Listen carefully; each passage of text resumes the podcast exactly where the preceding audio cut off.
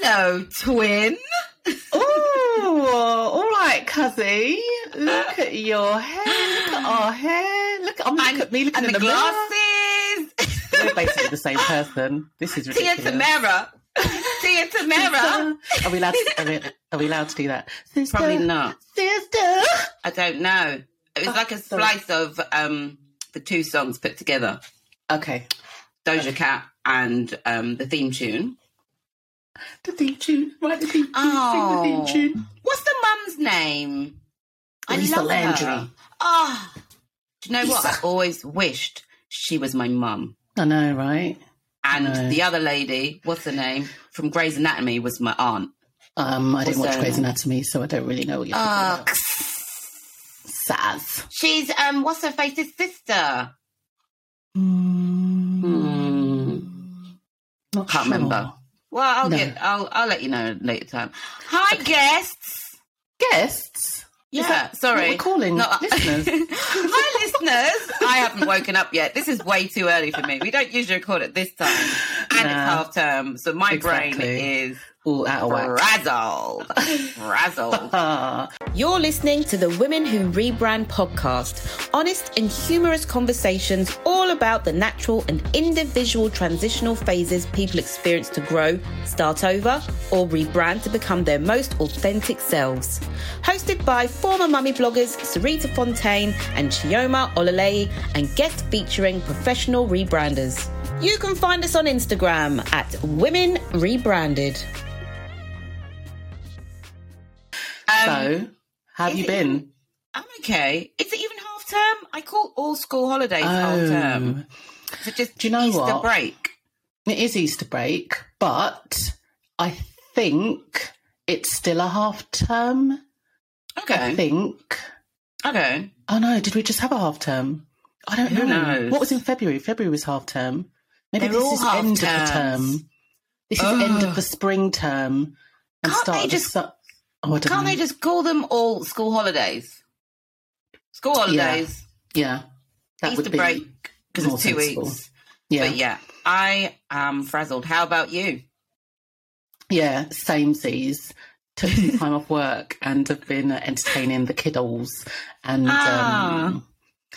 also, as well as doing, as if that wasn't hard enough, like entertaining kids and doing fun stuff, I decided to join the gym again. But what was I thinking? Going and doing pump as my first class. What was I thinking? Wow. Yeah. Look, Sarita. Is it one of those where you just go full in? Like, I'm going to do the gym. Heaviest weights because, like, obviously, I'm not a beginner. Like, and now, today, I don't know if you can see, I'm trying to lift my arm up. It won't go. I can't lift it beyond 45 degrees. See, when you're in your 40s, you can't do stuff like that. Do you know? Speaking of which,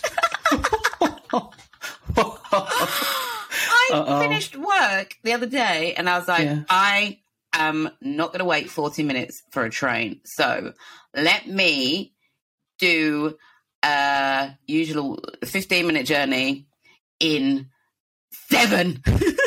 So I powered up and practically ran, and I made it, and I was like, yeah, man, back like the old days, and used to rush for the train because you didn't want to wait. Wow. Got on the train. It was the right train. Okay. But my body was like, what did you think we could do? No. I hope it punished you suitably. Ridiculous. A little run, a little jog, and a little power walk in rotation.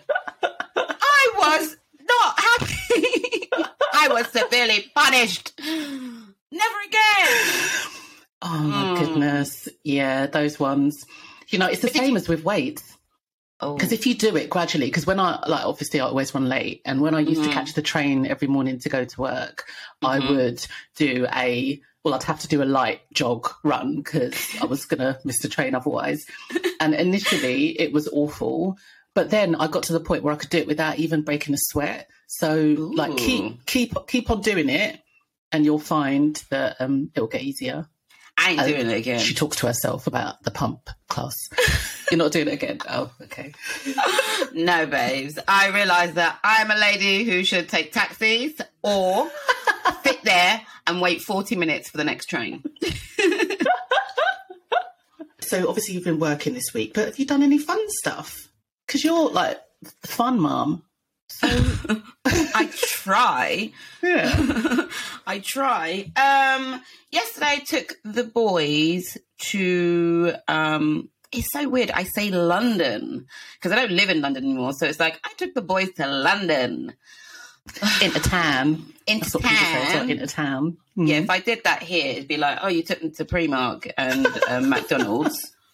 I took them to Burger and Lobster and the London Aquarium.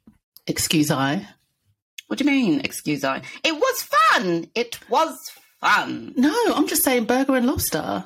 Like, I'm taking my kids to McDonald's and you're taking your kids to Burger and Lobster. Well, we didn't go to town. Raising then. The bar. It's to London. It's a proper it's a proper day out.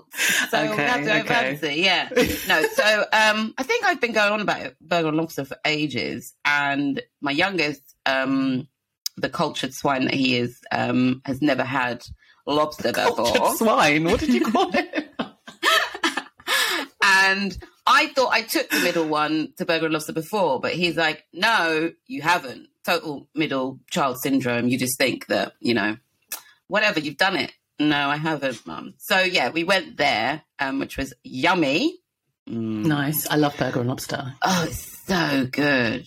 I think it was just an excuse for me to go. Like, everyone's busy. My kids can be my friends. We'll go to get cocktails. They have mocktails. I have cocktails. Nice. And the London Aquarium, which is also really cute. We've been there a few times. The youngest couldn't remember going. So we went there. As in, he couldn't remember the last time we went. Because he was too little, too young. Yeah. No, it's always a good day out at the London Aquarium. Aquarium. They had like this... That. Why? Because it's in South Park. They went to the planetarium. And I like to say it in that way. The aquarium. Fair enough. Yeah. Oh, see. But yeah, we're only at the end of the first week of half term, school holidays, whatever, and I am exhausted. Oh, man. Yeah, I don't know. Only another week to go. So, need that Easter energy. Oh, God, I haven't even got Easter eggs yet, have you? No. So my kids don't even like Easter eggs. Well, bonus. Actually, I'm lying because it depends what kind of chocolate it is. Like if it's a Lindt, do they count those Lindt bunnies or the? Yeah, they do. Yeah. Okay. Bunnies, it's Easter bunny. Okay. Rabbit. Okay. Well, it's not an egg, but it's an Easter chocolate shape. Yeah, they like those. But any of these bog standard ones that you can get for like 99p that I would obviously fill my cupboard with, they're not interested. So with the free mug. Yeah. Oh, no, they want the free mug. Oh, not with Lindt, babes. Not with Lindt. No. You don't get no free mug with Lindt. Wow. So I take my kids to Burger and Lobster. You get your kids Lindt bunnies for Easter. We really are middle class, aren't we, babes? We made it. Yeah. Who is our guest, Lee? Who is our guest? So our guest today is Nikita Akilapa, who is a yoga teacher. She's a doula, hypnobirthing instructor, and she provides breastfeeding support too.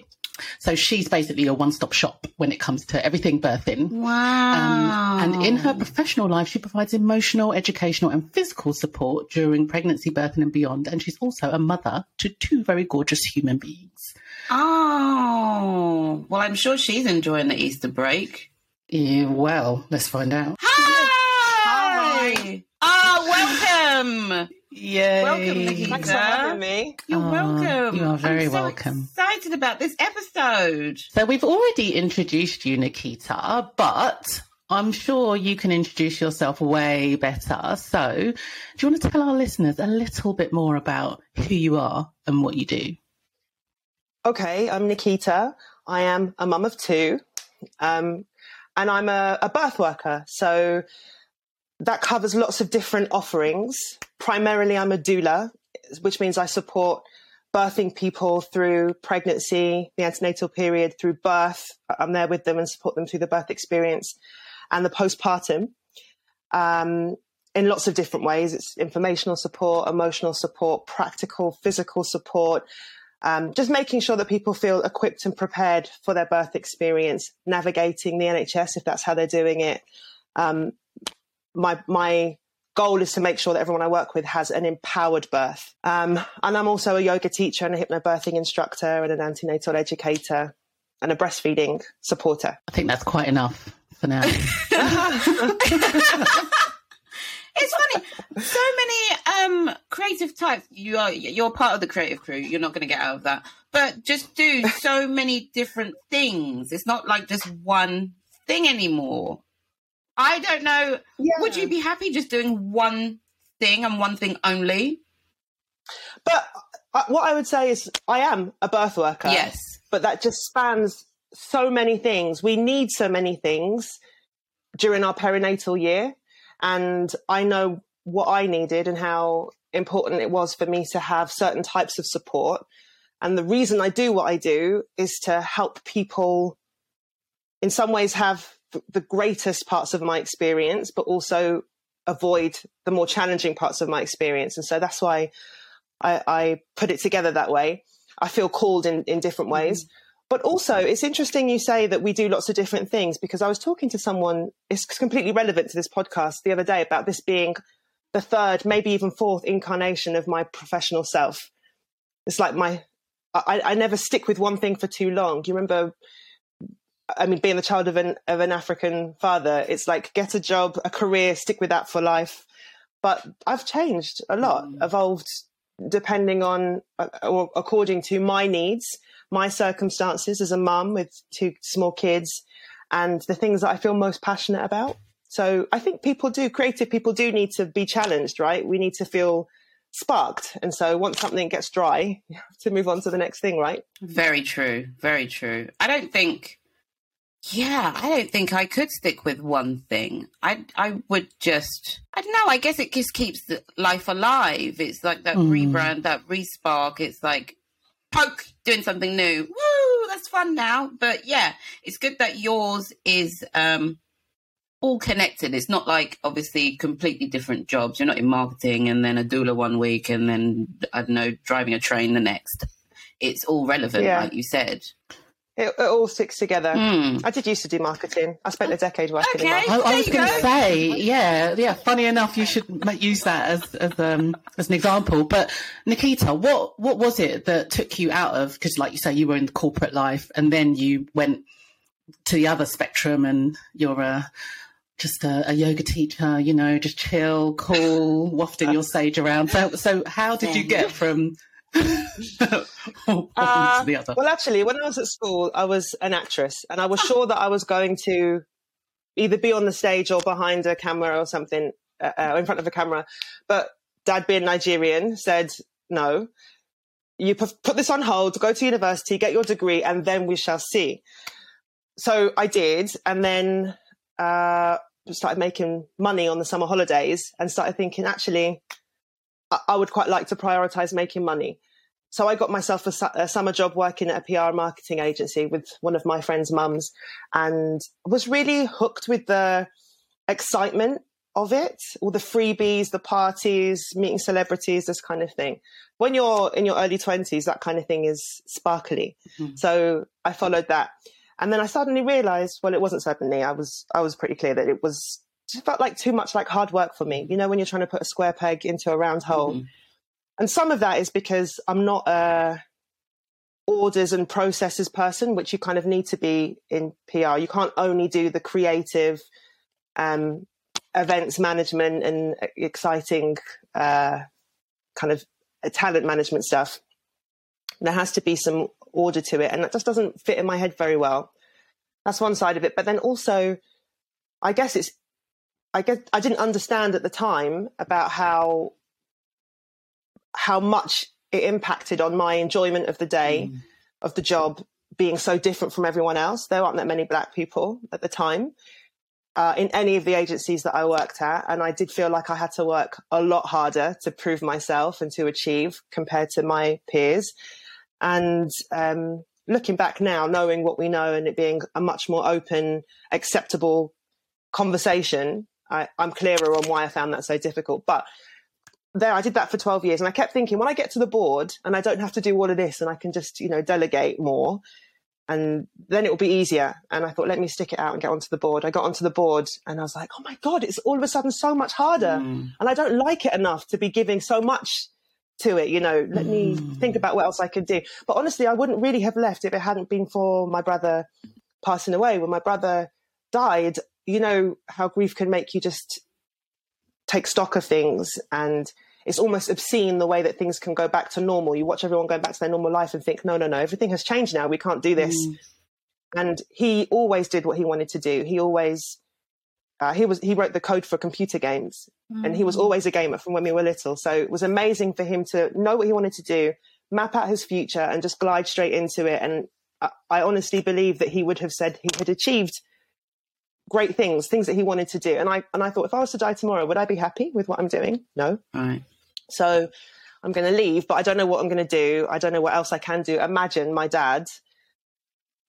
So the only other thing I was doing was yoga. I was really passionate about yoga. I'd been practicing since I was about 17, 18. And I thought, I'm going to run away to India and hide from my responsibility and become a yoga teacher and just see where that takes me. So that's what I did. And, you know, felt like life had purpose again for the first time in a long time. And I lived in Portugal for about a year, working on a retreat, and then came back to London when I was pregnant with Lola. So that's how I got out of PR. Wow. And I don't miss it at all. I don't miss the stress, the glorification of busy, the pressure that we used to say it's PR, not ER, you know, and then they'd be cracking their whip. Where you go when you haven't finished this report? Oh my gosh. I don't miss it at all. But I must say that everything I've done has contributed to the skill set that I use now to do the job that I do now so well. I wouldn't be able to meet certain clients where they are if I didn't have this background, if I had only done yoga and airy-fairy sage wafting, you know. I come from a corporate background, so I understand certain things and I can deliver things in a certain way that feels safe and reliable to my clients. Amazing. I'm terrible at marketing myself, though. I'm really shit at doing my own PR. Yeah, well, I think a lot of us can relate to that, to be quite honest. You can't do everything. You can't do everything. It's not fair if you can do everything. Yeah. So... what's the actual difference between a doula and a midwife? Because I've never had a doula. In my mind, I'm like, a doula will be my best friend. She's going to be there. She or he will be there for the whole thing. We're going to be like going for coffees and all that. We'll be at the birth. Midwife, I've had many midwives, not good experiences. So what's the difference between a doula and a midwife? Well, a midwife is a medical professional. They are trained medically to support you through your birth experience for birthing parent and baby. They can offer medical assistance, medical support. They can perform clinical tasks. These are things that a doula can't do. We are non-medical birth professionals. But the midwife will be there with you at the time of birth. You'll do antenatal appointments with them, quick 10-minute sessions all the way along. And then when it comes to birthing time, they'll support you through the point where you reach active labour until baby has arrived. And then you'll stay at hospital for your checks if that's where you're birthing your baby. And then off you'll go. But a doula will be with you, offering a continuity of care all the way through your pregnancy and through birth. The difference with a midwife would be that whoever you see antenatally is probably not who's going to be there to support you at birth. It'll be just whoever's on call. And the midwife will be with, the doula will be with you all the way throughout. But of course, we're not medical professionals. We can't perform clinical tasks. We are not here to make decisions for you or to speak for you. We're just here to hold space for you and support your preferences and invest in them as though they're our own. And signpost you to information that's relevant to your circumstances so that you can do your own research and get prepared. I know that people think, which feels weird to say, I have close friends who are midwives and family members who are midwives, but these days people feel like midwives, like you said, and that's purely because the NHS is so completely understaffed and underfunded, and what's expected of them is so much, it's too much, and so they can't deliver what they were delivering back when we were born. Mm. My mum tells the story of when she went to hospital when she was pregnant with me, she spent a month in the hospital. What? Can you imagine? Because my brother came early, and so they invited her to come and stay at hospital 2 weeks before her due date just in case. And then she was late. So she was like living in the hospital. And wow. I mean, wow. These days, you can't feel your legs from an epidural, and they're trying to make you walk to the... My dear, to the got booted out within 36 hours after a C-section. After a C-section. I was gone the next day. After my C-section, gone the next day. That's crazy. Wow. That's crazy.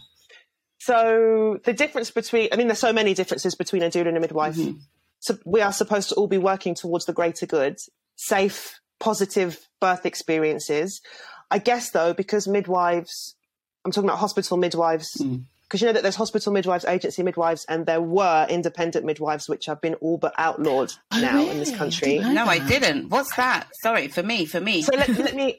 I hope that I'm not garbling this, but from what I understand, so you've got the hospital midwives who are... all the midwives are trained to work within the NHS. Mm-hmm. And the hospital midwives stay working in the NHS within the different trusts. Then they follow certain rules, have certain targets and certain insurance requirements, and the big hospital bosses cracking the whip behind the scenes, which means that they have to, as well as thinking about the care of their people that they're looking after, they also have to think about their jobs, right? Then you have private midwives who are self-employed and work for agencies that use the same insurance matrices, and they're measured by the same kind of not rules, because they don't work for a hospital, but they do have to adhere to a certain code of practice. Right. So certain guidelines. Exactly. And the great thing about agency midwives is that you can guarantee a home birth with them, providing your birth, your pregnancy and your birth remains low risk and something that can happen at home. Mm-hmm.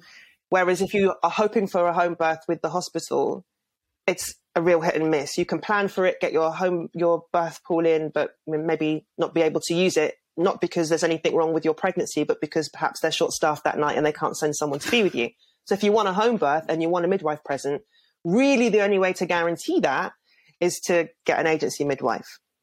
Right. Then there were independent midwives who operate completely outside of the same system that the hospitals and the agency midwives operate within. Mm. So I don't know if you've ever heard of Kemi Johnson. If you follow maternity pages on Instagram, she's quite a prolific proponent and defender of physiological birth. So she... and other independent midwives would operate separately in that they don't necessarily follow the same insurance guidelines and rules. Mm. But there's been a change lately, which means that the insurance for independent midwives has become so prohibitively high that a lot of independent midwives have been kind of forced into early retirement. Wow. And so now they're not operating, they don't really exist. Why was I saying that? What were we talking about? I was trying to explain something about the... you asked me the difference between midwives and doulars. So if you're working with hospital midwives or agency midwives, we're supposed to all be trying to champion and support empowered birth, positive birth experiences. Mm-hmm. But of course, we are more free as doulas to do that, and we are more able to provide the tools, the resources that will help people achieve that than the hospital midwives are. I didn't realise it was so complicated. Does that make sense? It does make sense, but I just didn't know any of these things existed. I just thought midwife, okay, works in the hospital sometimes, then sometimes ends up in your house and judges you. No, I'm joking. Yeah. But, talking about the birth experience, so You do post some material onto Instagram. I don't know how much you're able to post now, but it's really raw, and we know how strict Instagram can be with its guidelines and rules around posting stuff that contravenes those guidelines. And what has the impact of those rules been on you showing the work that you do and the beauty that comes with these births that you're supporting people through, or just sharing information on what's out there and what people should be aware of? What social media done to support or hinder that? Well, this is now the third time that I've started my Instagram page again, because they've got removed in the past because I was just posting whatever I wanted to post and receiving these warnings, appealing against them. But because I started doing this during the first lockdown 2 years ago, they didn't have the staff to assess each individual appeal, you know, at Facebook and Instagram. Mm-hmm. So it was like, if the algorithm has picked up that you've posted something that goes against the sexual violence or nudity codes guidelines, then you're going to be punished in some way. So, you know, preventing you from posting. I think at the moment I can't post on Facebook because the Facebook algorithm and rules are slightly tighter than Instagram. Oh, wow. So now, for some reason, if you use a resharing app, then you can just share what someone else has posted, and that's fine. I don't know how those people that post them originally in the first place. Maybe it's the people who have more followers than the blue tick. Mm. They have more relaxed rules, so then we can just reshare what they're sharing. But if I was to just upload a video of my own birth, for example, it would be removed immediately. If you want to post something about breastfeeding, it's usually okay, but it has to be like, once I have tried to post a picture of a breast with a little bead of colostrum leaking out of it, and that is always removed straight away because it's like, where's the baby? This is just a gratuitous boob shot. It's got to go. Wow. So you just have to be a little bit clever and careful with the editing, like put a little something over a nipple or over a clitoris or a real close-up shot so that you can't see that it's a vagina releasing a baby, just a baby emerging from who knows where. So it's a bit silly, but it doesn't stop us from sharing the information. We just, you know, use different images to support it. A basic human process is so harshly, what's the word? I can't even think of the word. But censored, sexualized? Censored. That's it. That's the word I'm thinking about. Yeah, I mean, how many million birthing people do that every single day? And yet we can't show that, but any child can learn about it at school, pick up a textbook and see the images. I find it so absurd. Yeah, it's such a shame because actually we are so saturated with this message that birth is a really like angry, shouty, dramatized medical emergency. That's what we see in the media. And that's what contributes to people being afraid of giving birth or feeling that they need to be in the hospital to give birth, or just perpetuating this myth that all births are a medical emergency.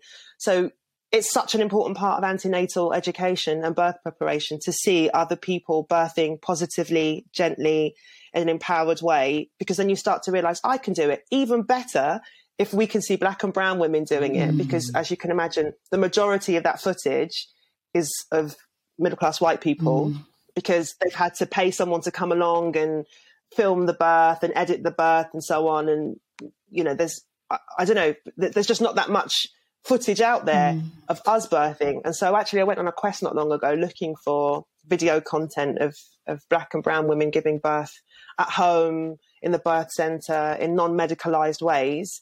So I've got a whole like collection now of really gorgeous birth videos, and then we just try and share little bits of it, and I share them in my hypnobirthing course. And what's been the impact of you sharing those images?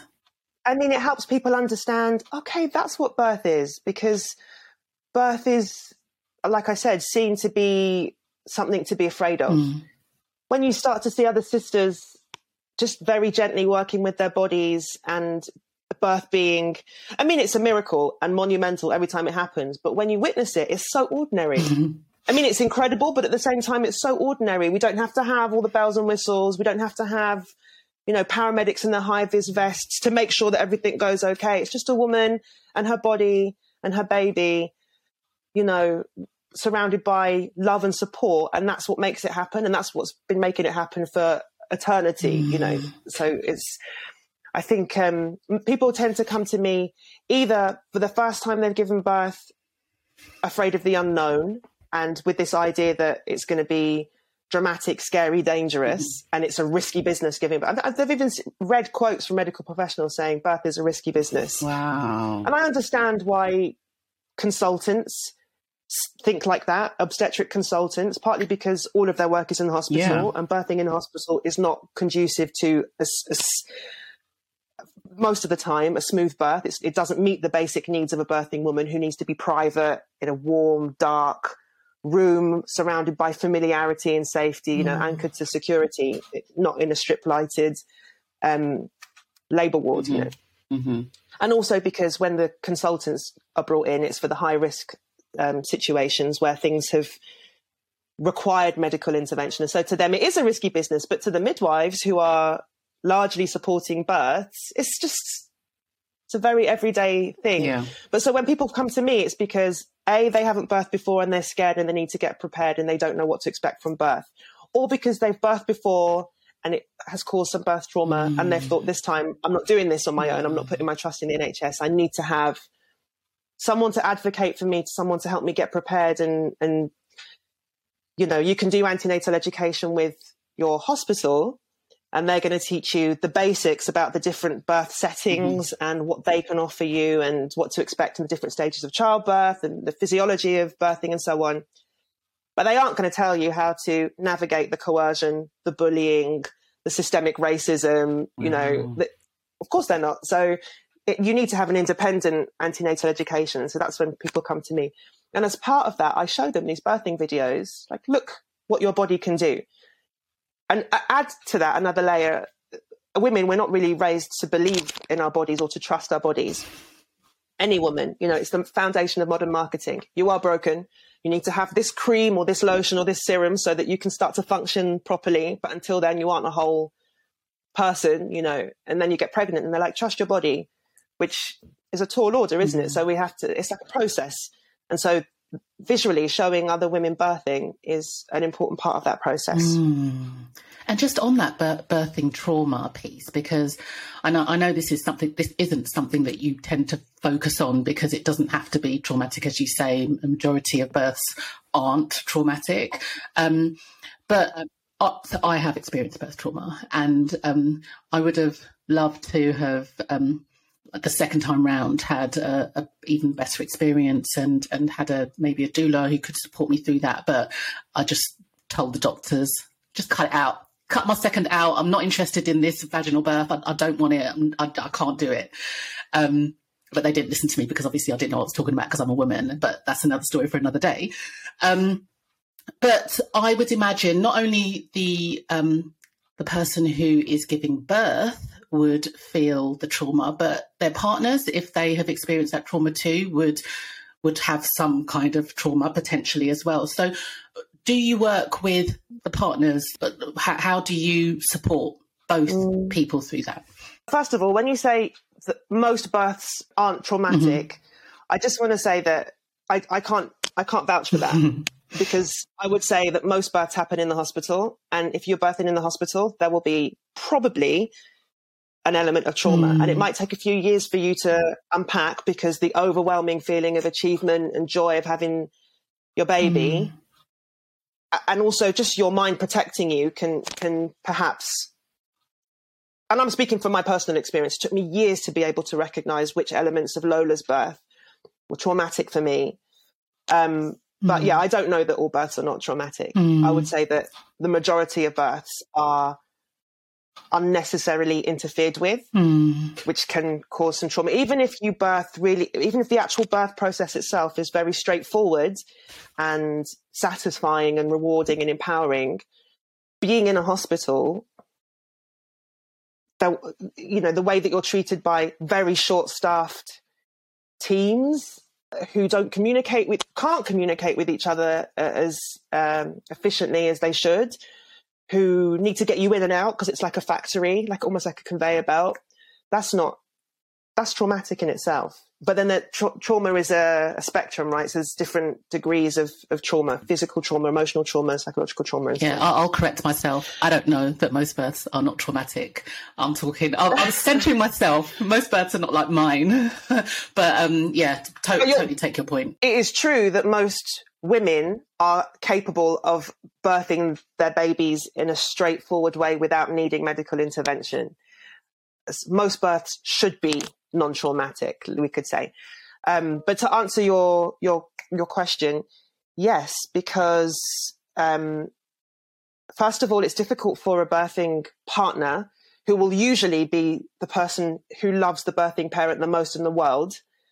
You know, it's usually going to be a partner or a best friend or a mum, in addition to a doula, or you know. Although with that said, if you've got a doula present, you're less likely to have any kind of birth trauma, because we're big advocates and we know what to expect and we prepare you and we kind of like bouncers. But yes, so it's difficult watching the person that you love experiencing intensity but not being able to take it away from them in itself. That's quite hard. Also, in the same way that we don't necessarily trust our bodies to begin with, because we are trained to believe in medicine over physical wisdom, we go on that process. They don't go on that process with us necessarily, of learning to trust our bodies. So many times I've seen women step into that power and that knowledge that actually everything is fine. I feel intuitively like everything is fine, but I see husbands like biting their nails and saying it's time to call the hospital now, or, you know, at a home birth, or feeling nervous because they don't yet trust our bodies until they've seen us do it, right?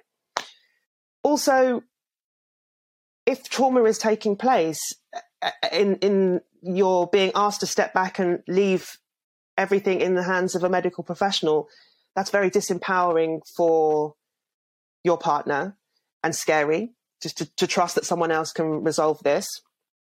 Plus, they receive their own treatment from the medical professionals. I've seen husbands being treated appallingly by midwives who feel that they're getting in the way, belittled because they're just a man and don't really know, or, you know, ignored at antenatal appointments. Oh my God, I had this client once. The husband was a 7 foot tall Nigerian man, but he's an engineer, so soft, like a gentle giant, so softly spoken, with a very analytical mind. Could not understand why they weren't taking care of his wife, and why, even though she was clearly in established labour, they wouldn't let her down to the labour ward. Can someone help, please? And it was very simple, but they wouldn't let me in because they were in triage and I was waiting in the hallway. And they said to him, if you don't stop being so aggressive, I'm going to have to ask you to leave. He was like, pardon? I'm not being aggressive. I just want someone to come and help my wife. But, you know, that he's tall, he's black. To them, that's scary. And it was, this is traumatic. You know, I just want someone to help my wife. Mm. No, we'll have to ask you to leave if you don't sit down and be quiet, this kind of thing. So there's a lot of potential opportunities to be traumatized when birthing in the system. Mm. But then the alternative, sorry, I'm off now on the roll, but a couple of my clients have chosen instead to free birth instead of birthing in the hospital. What's a free birth? The plan is to home birth. Yeah. Oh, yes. What a free birth is. So a free birth is to birth outside of the system without medical assistance. It's not a BBA, which is when the baby is born before arrival while waiting for your midwife to arrive. Sometimes when the baby comes so quickly, in a precipitous labour, they call it, there's not time for the midwife to arrive. The lady I supported in January, I arrived 4 minutes before that baby was born and the midwife came 40 minutes later. That's how quick it happened. And, wow. You know, there's another lady that I was supporting this month. I didn't make it to her birth because that baby came within 35 minutes of the first surge. Can you imagine the vast difference in the way that some of us birth? So born before arrival without medical assistance is one thing, because they're on their way. But free birthing is when you make a decision to birth without medical assistance present, mm-hmm. either because you just don't want that, or because they are unable to send a midwife to you and you're not feeling like you want to go into the hospital. So I've supported birth like this before. And then this is the other end of the extreme, I guess, where we are really asking partners to be invested in our birth preferences and believe in us, believe in our bodies, believe in the process of birth and in nature, and to trust that it's going to be okay in the same way that perhaps women are trusting their intuition that it's going to be okay. So yeah, that's a different type of request for a birth partner. Wow. And have you, I'm just intrigued because I'm thinking if I spoke to my husband, if I was ever pregnant again and I said, listen, I want a free birth, I think he'd be like, you okay? So obviously there's going to be some hesitation, there's going to be some concern. Have you ever encountered a situation where the woman who's pregnant would like the free birth and their partner is like, absolutely not? And in those situations, who takes precedent? I mean, you'd imagine it's the person who's pregnant, but what can you do to bring some consensus and some peace in that situation? So first of all, the birthing person is the one whose nervous system we have to work with. And it's their needs that have to be met for the process of birth to be swift and efficient. I don't know how much you know about the process of birth and how the state of your nervous system influences birth hormones. But essentially, the autonomic nervous system can be in two states, your fight or flight mode, which is when we're very adrenalized, full of cortisol, which is a stress hormone, and the body is ready to either fight or run away. And then we have the rest and relax or rest and digest zone, which is when the nervous system is very soothed, which means that the body's attention can be on its normal job, so that all the functions of the body, the regulatory functions of the body, can roll along smoothly without any interruption. But when there is a need to defend ourselves or run away, everything focuses on that, and all the blood runs to the arms and the legs, and our senses are heightened. And so if we try and birth in that setting, birth is slow, birth is hindered. Although adrenaline is a really important part of the birth hormone mix, it has to be present in exactly the right quantities. If it's present in quantities too high, it will frighten away oxytocin, which is the main driver of birth hormonally, right? So we want our birthing woman, our birthing person, to be relaxed and calm and settled. And if she starts to feel edgy, to have tools to be able to calm herself back down again so that birth can be quick and smooth and comfortable for her. So she's the priority, but equally, if her partner is feeling anxious, his nervous system is going to trigger her nervous system. And so everybody has to be happy and there has to be some compromise. I'm not a marriage counsellor, so I can't get involved in that. I can, prompt consideration, but I can't facilitate that kind of discussion. That's not my role. There's been times when I've been called to do that role and I found it so difficult because it's never just about the birth. There's already so many politics in a couple before we get to this point. So I'll say, these are the things you need to consider and discuss together. Let me know what you've decided. It's not for me to be part of. But honestly, the more birth partners are educated, because antenatal education is for both, for the birthing team, not just for the birthing person. The more educated a birth partner is, the more they start to understand, wow, this is what the body can do. And they're also there when we're showing the videos. I can put them in contact with past clients who have been converted. This person who birthed really quickly in January, she said, I would like to birth at my mum's house, the house that I grew up in, and I would like to free birth. And her mum said, you're not birthing here. I don't want that kind of mess in my house. Oh, and her husband said, you're not free birthing. No way. Oh my God. No way. I don't want that kind of mess at home if you wanted, but it has to be with a midwife. So she invested in a private midwife, an agency midwife, so that she could birth in her house. The day that she gave birth, they even took extra towels from her mum's house to her house, which is just up the road, so that they had everything they needed to birth there. Then she went swimming with her mum, and then she went into labour. And she had her baby without a midwife, so essentially, it's a BBA, but essentially without medical assistance, in her mum's house. So she had exactly what she wanted. It was a plan. Yeah, she steamed it. And then other times...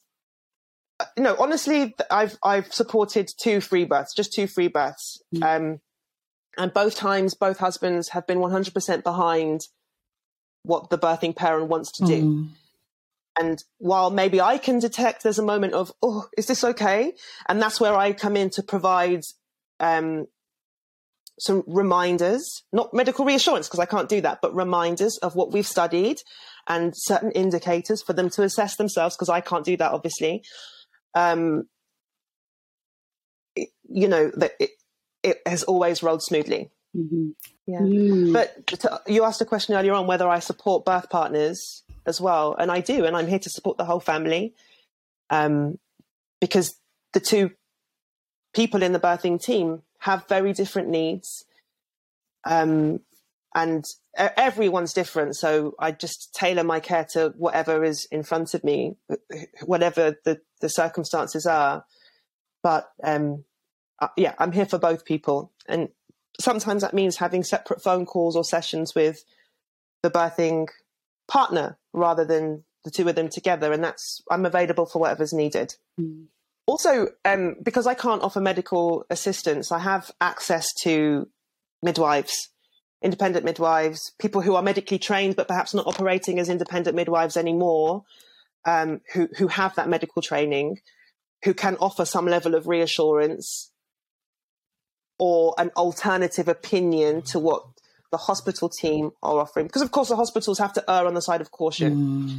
They have to make sure that they're not leaving much room for error. But what that means is that you can end up with interference that's unnecessary. And so I can say, here's an evidence-based research so that you can check for yourself and understand what the real risks are, so you can decide for yourself as an adult with, an intelligent adult. But also, if you need medical reassurance from someone else, let me connect you with somebody who's outside of the NHS that perhaps has the skills to do that. Yeah. I worked with a client once who, the hospital that she was registered with, was telling her, your baby is so big that we're concerned about shoulder dystocia. This baby is enormous, already enormous. You need to be induced today. She was like, but I look the same as I did, smaller, in fact, than in my first pregnancy, and that baby wasn't too big. No, listen, we are accurate. Listen, it's notoriously inaccurate to measure a baby's size in utero using a tape measure and a scale. It's notoriously inaccurate. And this midwife was saying, I'm pretty accurate. Did you have something similar? Every time I've had three pregnancies, I've got three children. Every time they've measured my stomach and said, you're going to have a big baby. None of them were big. I just may have had a big belly. I may have carried more water as well. But listen, this woman, I said to her, if you feel that isn't accurate, go to a different hospital and ask for a second opinion. Tell them that you want to change your care. They will have to do an entry scan to bring you in, and ask them what they think. She went to the next hospital, had a scan, and they were like, oh my God, your baby is so small that we are worried about the placenta not working. You need to be induced today. Oh, so two separate hospitals telling her, we want to induce you today. For different One telling reasons. Her her baby's a giant. The other telling her that her baby is too small. This baby was 7 pounds, 2 ounces. Completely average. And this woman decided to have a free birth because she just thought, if this is what I'm working with now, I probably am safer at home on my own without them getting involved. So she decided to have a free birth in the last minute. So in your opinion, so we've got some stats here. The MBRRACE UK Saving Lives, Improving Mother's Care report published in 2021 shows a disparity in maternal mortality rates between Black and Asian and different ethnic groups, and whites remains more than 4 times higher for, have I read that properly? See, your thing is Black people. Yeah. It used to be 5 times more. There's a whole campaign called 5 Times More. But why do you think that is? What is it just that we're not listened to? Are we just not understanding the process, so we don't know what to say? Because like what you just said, if you're not happy with your care, get a second opinion. I would not even know that I can do that. Mm. Are we just not speaking up? Are we just not listened to? What is it in your opinion that's going on? So first of all, do you know that when they first found these statistics, they went to the government and said, this is what we have. Are you going to launch an inquiry into why this is the case? And then from those findings, fix it. And the response was, no, we recognise that this is the case. It's a sad state of affairs, but we're not going to invest any time or energy into or funding into understanding it or resolving it. Lately, they have launched a task force. I'm yet to understand whether this is just lip service in response to the uproar or something that's actually going to come to something. Now it's 4 times more. It's still too many times more. Bigger. Mm. Too many times more. And when you look at the numbers, okay, compared to the number of us that are birthing, yes, the numbers are small, but the fact that there is a disparity indicates a deeper problem, a more insidious, covert issue of systemic racism. And yes, we're drawing conclusions because there isn't any kind of evidence-based confirmation that it is unconscious bias and systemic racism within the NHS. But that has to be what it is, you know, and it's a mix of racism, you know, prejudice, making assumptions, and I'll come back to that in a second, and racial weathering. So on our part, mistrust of the NHS, you know, perhaps if you've been treated badly the first time, Shoma, if your first birth was traumatic, how much faith do you have the second time? If you've been treated badly by the hospital during your birth, are you going to go back and tell them that you're hallucinating, you know, in the postpartum, when you've got postnatal psychosis? You know, there's so many things. We could talk about this for a long time. But if I go back to the first point about the unconscious bias that exists in all of us, because all of us, even the black midwives, have unconscious bias. We've all been raised to perpetuate anti-black behaviours, right? I recently did the Layla Saad book, Me and White Supremacy, and was horrified to understand how me as a lighter-skinned black woman had contributed to the system that causes harm to me and to my family and my friends. Do you know which book I mean? Yeah. Have you ever tried it? It's a workbook that it runs across 30 days, and you can do it in 30 days, but that's too quick. It's better to do it each page a week or each chapter a week so that you have time for it to land and process it properly. And it basically prompts consideration about how you think and behave and highlights your prejudice. And I would go so far as to say internalized hatred if you have brown skin. You know, it's quite a difficult and challenging process to go through, but it's important work to do, and everybody should look at their unconscious bias and do anti-racism behavior. Anyway, this is not mandatory to work in the NHS. No, and it should be. Everybody, it should be, absolutely. You know, I know it costs a lot to do an anti-racism training, but it doesn't cost that much to buy that book and go through it yourself. You have a commitment to I feel like you have a commitment to the people you're working with. Anyway, we all have unconscious bias, even the black midwives. And so there are certain assumptions that are made, certain behaviours when dealing with people with black and brown skin versus white people. There was a book not long ago, I don't know how long it was in circulation and used for, but it was only 2019, 2018 that it was taken out of circulation, that was like a textbook for people training to be medical professionals in the UK. And within that, there was a little bit that talked about how different ethnic cultures handle pain and how black people think that pain and suffering is an inevitable part of life, and so they'll probably say that it's the conclusion that one would draw from that is they'll probably say that it's painful even when it isn't really, you know. And then there's other things like Muslim people think that pain is a gift from Allah, and so they will not mention it, they will receive it. And you know, there was something about Jewish people, something about Indian people, Chinese people. I mean, it went into detail about how your cultural influences will affect how much help and support you're going to need from the midwife while in labour, basically. There's that. But then there's also the fact that by Western standards, the epitome of vulnerability is a small white woman, probably a blonde haired, blue eyed woman. And if you are thinking about who requires the most support, there is our proximity to that, I think, determines on an unconscious level how much support will be readily offered to you. And that's across the board. And I think that the NHS is no different, but that's where it should be the most different. Yeah.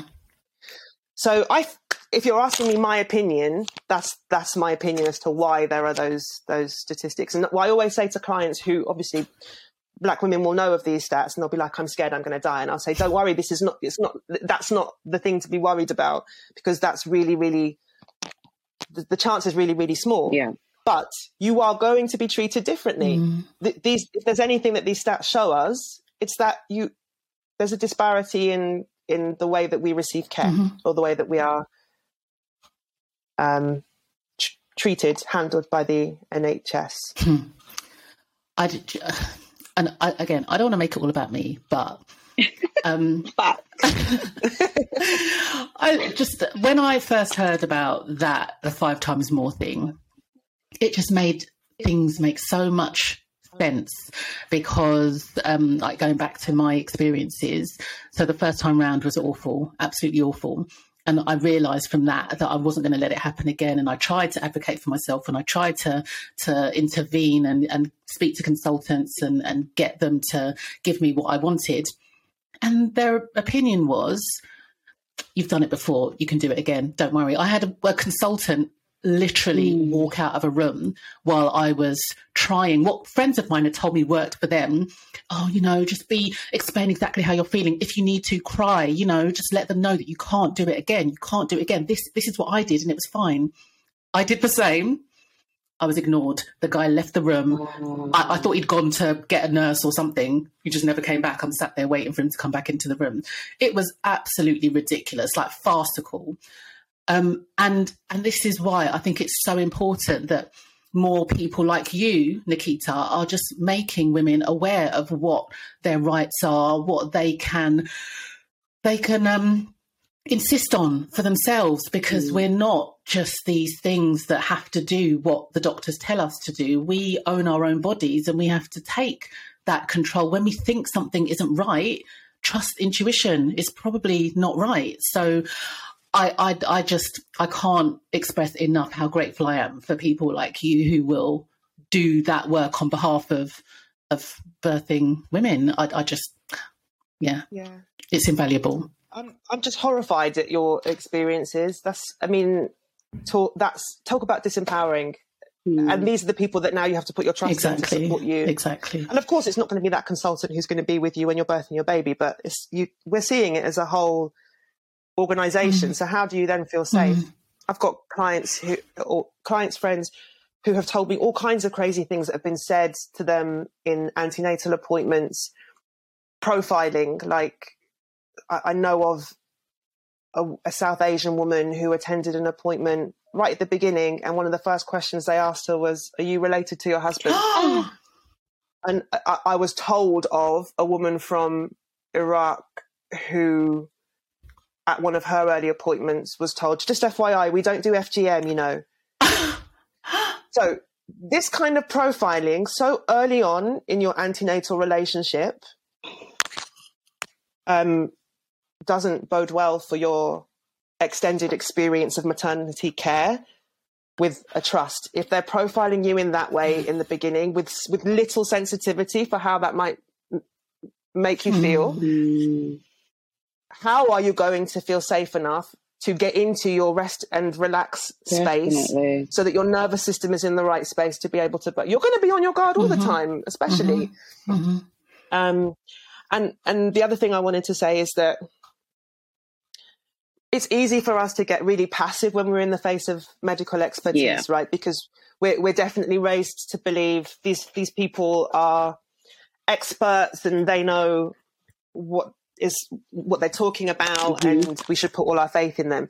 And so we kind of, no matter what our job is or who we are or how intelligent we are or how in touch with our own bodies we are, we can just hand our power over.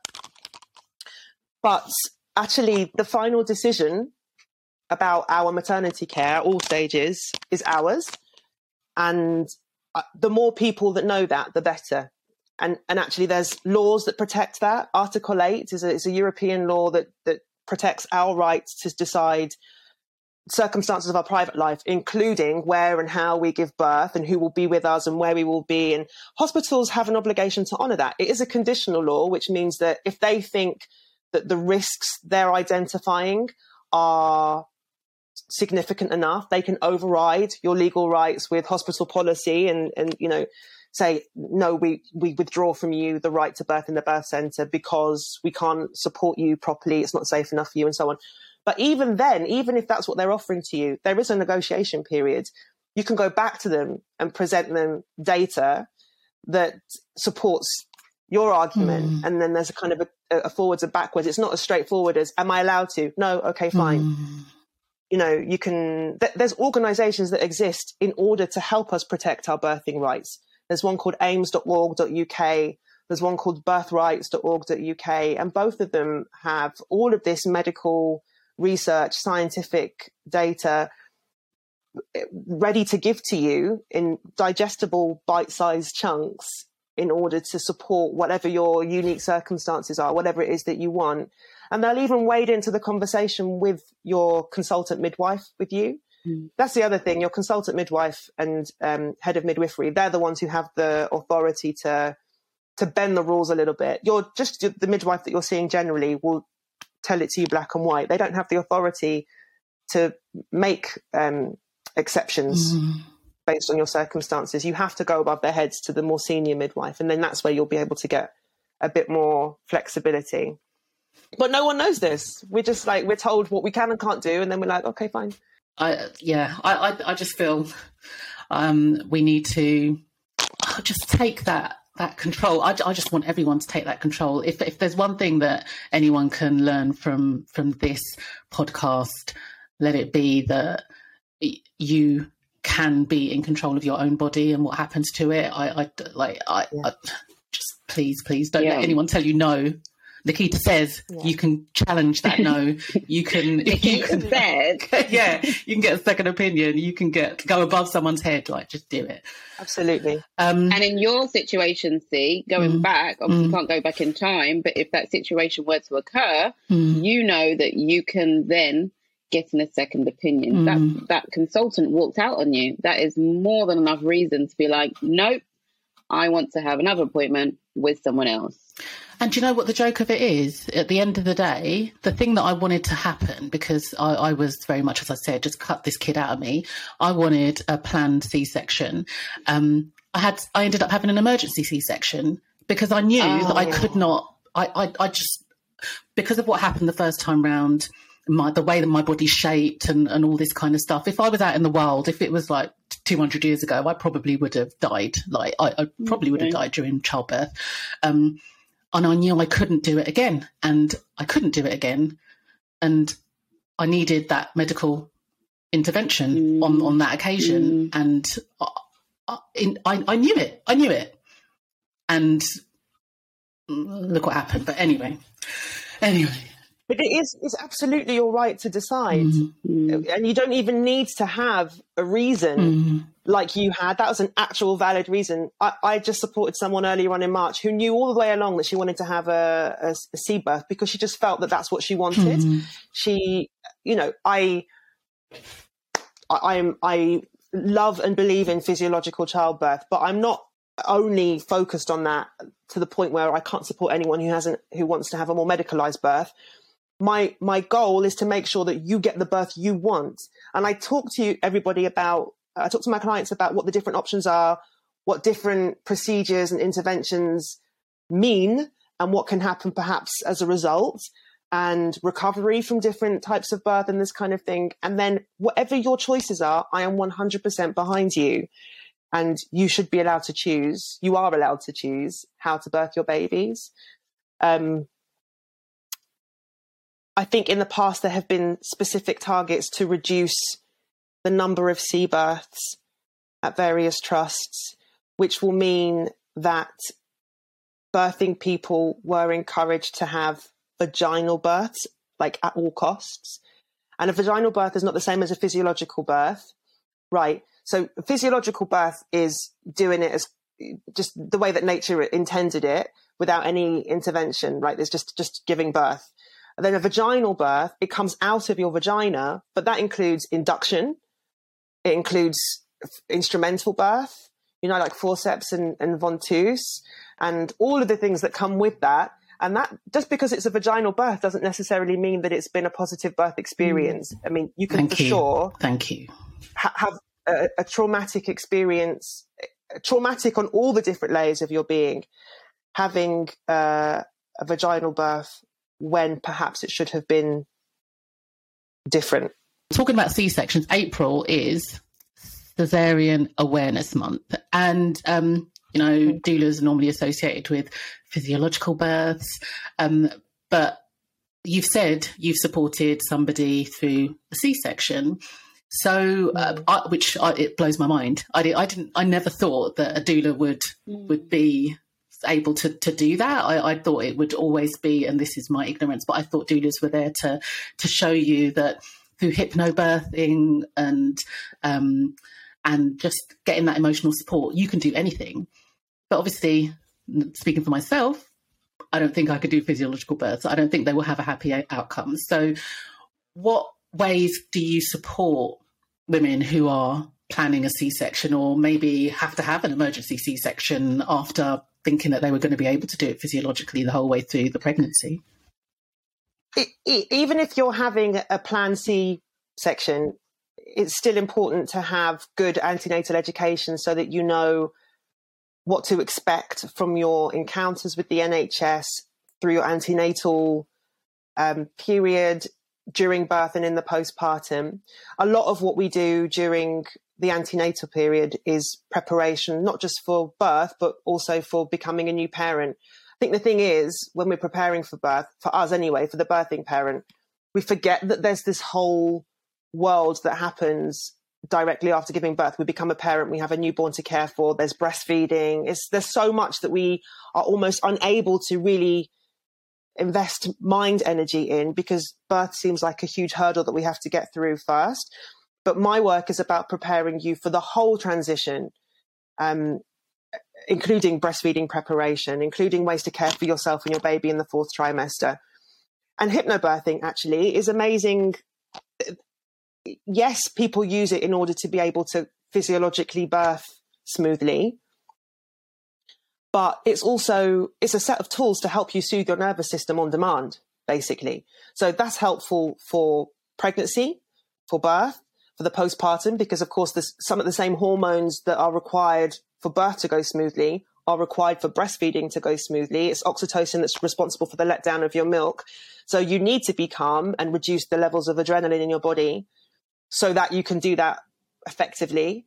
And then just life in general, as a parent, your professional life, these are incredible tools that you can take on with you. So yeah, it's the same kind of preparation, but perhaps more focused on a particular type of birth. Because when I'm teaching just your average person who's hoping to have a physiological birth, we do a lot of work on understanding all the different birth settings, the potential outcomes, writing birth preferences for each of those potential scenarios so that you know what your main birth plan is. But if the twists and turns of birth take you in a different direction, having the tools and the knowledge of how to be okay with that, how to be flexible, but also to feel comfortable that I'd be okay with any of these scenarios because I've done the heavy thinking in advance about what I'd want in each situation. So let's say you're planning to have a water birth at home with sage being wafted around you. And then for whatever reason, you find yourself in the labour ward and you haven't thought at all about what you want from the labour ward. Then they're just going to hit you with the straightforward protocol, consistent monitoring, light straight on, consultant coming in and out regularly, probably lying on your back and still not being able to move. But actually, if you knew in advance what the protocol would be for someone who doesn't know, who isn't informed, then you have the time to look into what your options are.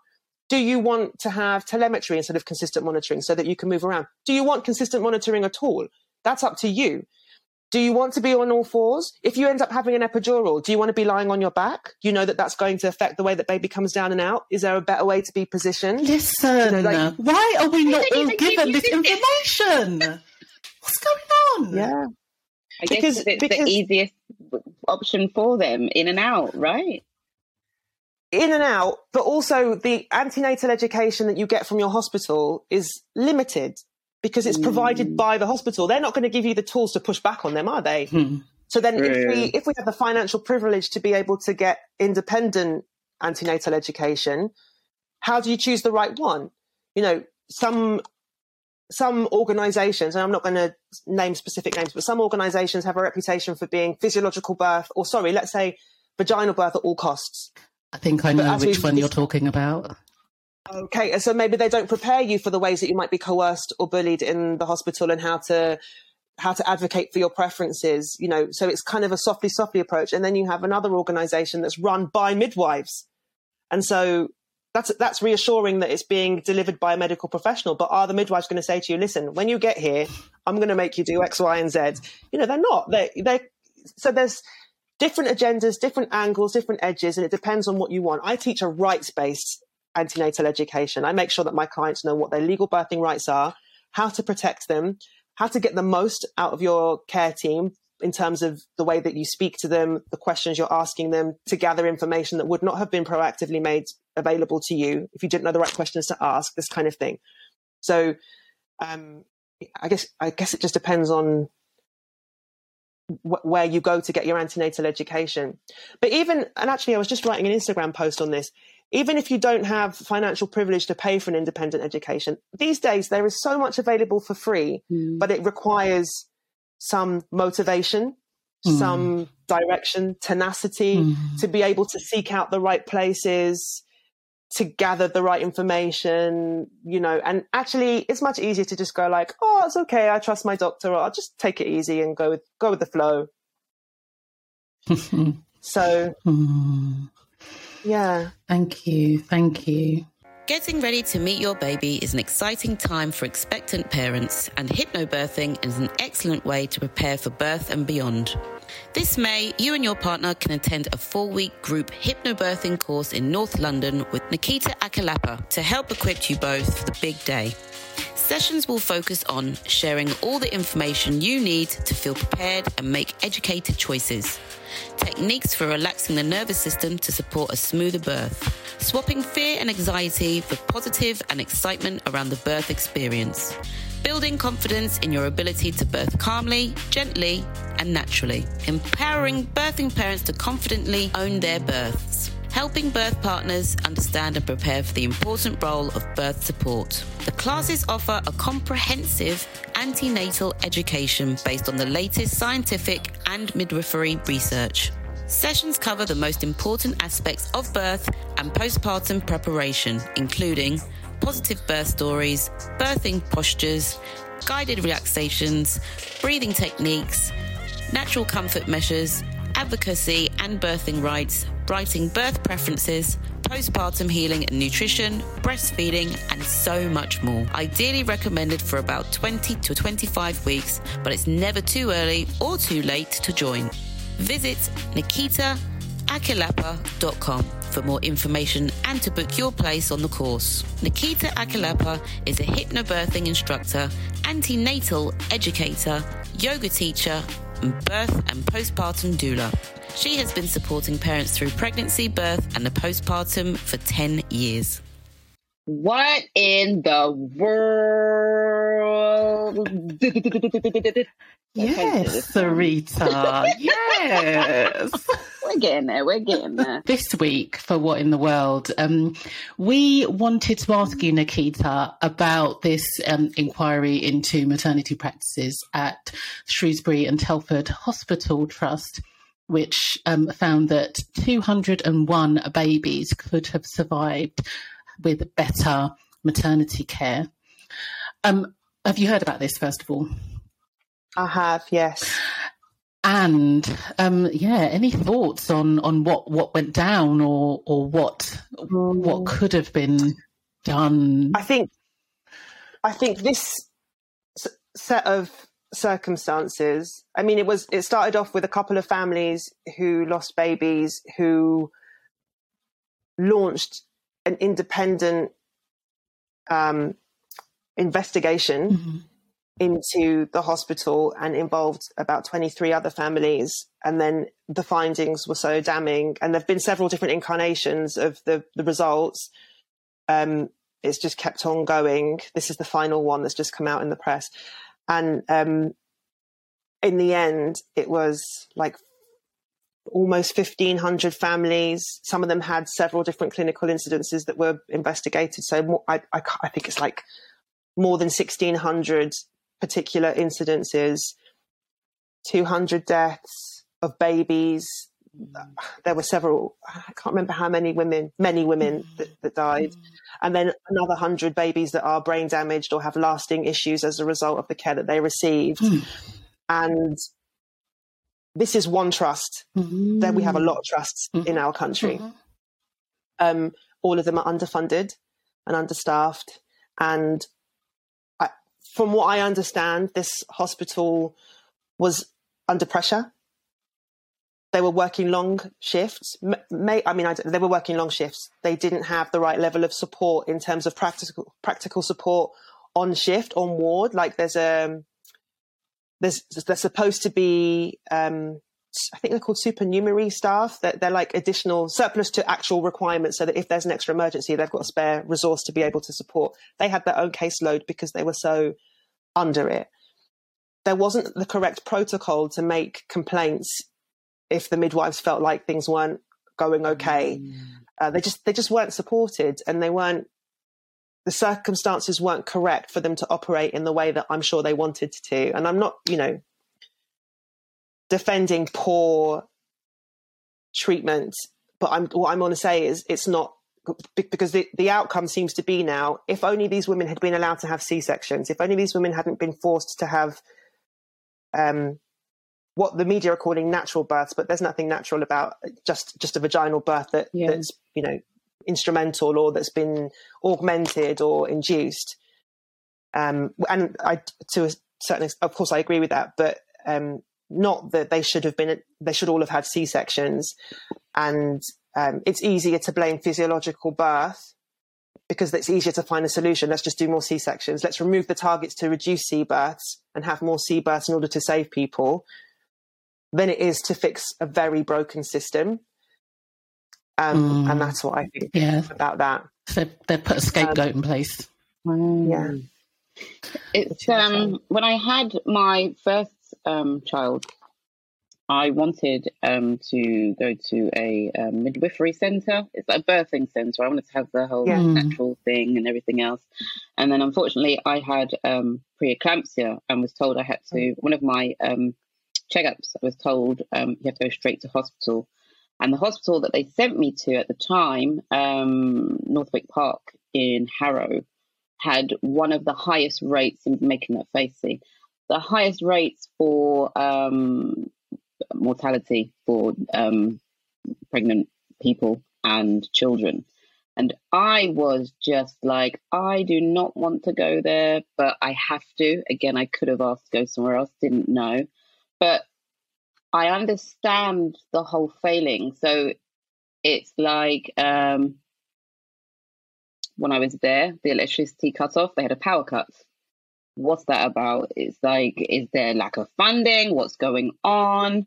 The staff were just not doing what they were supposed to. My midwife was just sitting there reading my More magazine. I had preeclampsia. I guess I was supposed to be watched. I had fits, which went into earclampsia. But there's so many different things. And like you said, it's not a case of just, if you have a C-section, it'll be all fine. There's so many things that need to change within these institutions, within these hospitals. And it's very unfair just to blame one thing or just say, like, the staff, they don't care. It's not about the staff. It's about the training. It's about the funding. It's about so much more. And so much more needs to be changed. And I really do hope they look into this inquiry and actually make the right decisions, make the change, make different types of training, invest, put money back in. I just really hope that that's what we're going to see. Me too. I'm not going to count on it though. Me too. Let me leave it like that. Words of advice. As we wrap up the show, what advice would you offer to new parents within a post pandemic world. I say post, I know we're still kind of in it. We're still trying to get out of it. But yeah, we're faced with a new kind of norm. What advice would you give new parents in this new norm? Reach out and make community. It's a little bit harder. It's not as ready-made and easy as it has been in the past, but it's important for your children and for yourself to have people around, not just your nuclear family. So make a point of building relationships with other people who have got kids the same age as you. I'm talking about the babies, because in the beginning, all you want is to have people who want to listen to you talk about your brand new baby, and someone who doesn't have a newborn is not as interested as someone else who has a newborn. Also, it's helpful to see that all the babies meeting different milestones, and it's reassuring to know that certain things are normal, and that level of support's important. That's one thing. The other thing is there is a limit to the kind of support that another new parent can offer you. Maybe it's reassuring to speak to them at 3 a.m. when you're both up breastfeeding on text message, and to meet and go for coffees while everybody else is at work. But they are vulnerable, just like you're vulnerable, and they need to surround themselves with a proper support network, just like you do. So I would say during pregnancy, have a think about who your support network will be. And it doesn't have to be one person does everything. It can't be one person does everything. Think about who, with their circumstances, can do different things for you. So who's able to drop by and take your older kids? Who's able to bring food to your house for you to freeze or to eat so you don't have to think about doing it? Who might be awake at 3 a.m, and it might be another one of your new parent friends, or it could be someone who lives in a different time zone who happens to be awake at the same time as you to provide you with just someone to talk to when you're feeling lonely in the middle of the night. Eat well. This is number 3, eat well. Think about the right kind of postnatal diet, because your baby, you could eat McDonald's every day, but your baby would still get the best of what's inside your body. They would suck out all of your reserves. Your body prioritizes your baby during pregnancy and in the postpartum.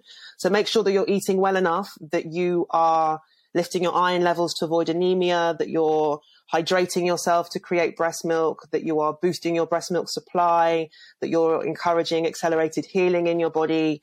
Just, look after yourself physiologically, and also emotionally look after yourself. Be really mindful to check in with how you're feeling and acknowledge where you're at mentally, psychologically and emotionally, because most of the time as a parent, you'll put yourself way down the priority list. You will forget to look after yourself because you're too busy looking after everyone else. Maybe reframe how you look at it. Self-care is care for your family, because the more you look after yourself, the more you send energy to yourself, the stronger you will be to continue those jobs of looking after your family and anything else that you have to do. So carve out time to check in with yourself and make sure that you know what's happening. Don't wait until it's too late. Thank you. Thank you so much. Amazing. Nikita. Yeah. Thank Incredible. You. Thanks for having me on. Oh, thank you. Do you know what? I've got about 5 billion other questions that I would love to be able to ask you, but we don't have another 10 Part hours two. To see. Part two. Yeah. Don't worry. Next season. This is great. Okay. Thank you so much. Thank you. Women Who Rebrand, the podcast. Honest and humorous conversations about the transitional phases people experience to grow, start over, or rebrand to become their most authentic selves. Hosted by former mummy bloggers Sarita Fontaine and Chioma Olalea, and guest featuring professional rebranders. The podcast covers starting over at different stages of life, championing personal growth, aka a personal rebrand.